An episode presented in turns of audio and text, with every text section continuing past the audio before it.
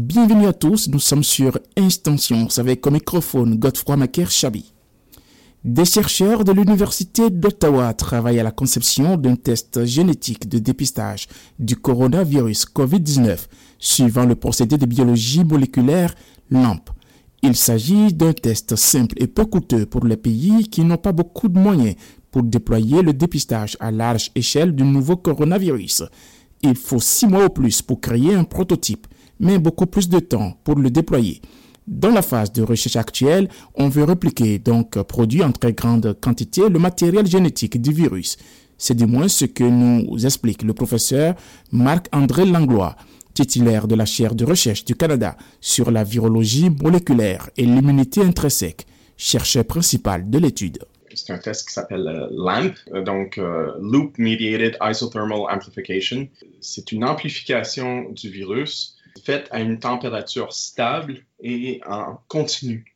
On veut pouvoir produire en très, très grande quantité euh, le matériel génétique du virus, le, répliquer, le copier, le copier, le copier en très grande quantité pour que dans notre tube, on puisse euh, détecter la présence du, virus. Donc, on peut partir de une ou deux ou trois copies du virus, puis en faire des millions et des millions de copies.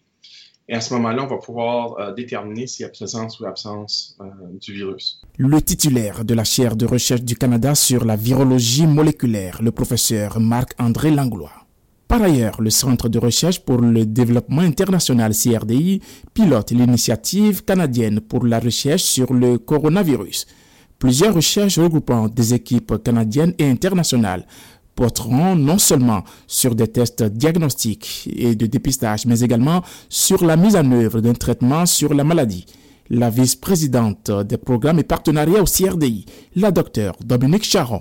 Ce qui intéresse le CRDI, euh, bien sûr, dans cette grande initiative canadienne, c'est d'appuyer la collaboration entre le Canada et les chercheurs du pays des pays en développement. Nous favorisons la collaboration transfrontalière dans nos, euh, nos, recherches pour arriver aux solutions les plus innovantes. Euh, de marier des idées différentes euh, de pays différents peut mener à des solutions innovantes. Nous avons aussi l'opportunité de mobiliser tout, toute l'expertise canadienne et tout ce que le Canada peut apporter au monde en développement en réponse à, cette pandémie.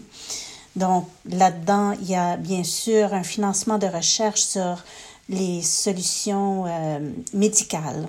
On appelle les contre-mesures médicales contre la pandémie, les vaccins, les nouveaux médicaments, les tests diagnostiques, les approches de traitement, euh, les soins intensifs et tout ce qu'on peut faire pour renforcer les systèmes de santé pour lutter contre la maladie. La vice-présidente des programmes et partenariats au CRDI, la docteure Dominique Charon.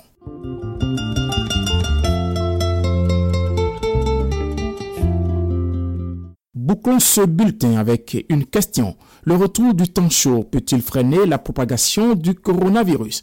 Pour l'instant, rien ne permet de le penser, car contrairement à la grippe saisonnière qui recule progressivement avec l'arrivée du printemps et de l'été, il est trop tôt de tirer pareille conclusion pour le nouveau coronavirus.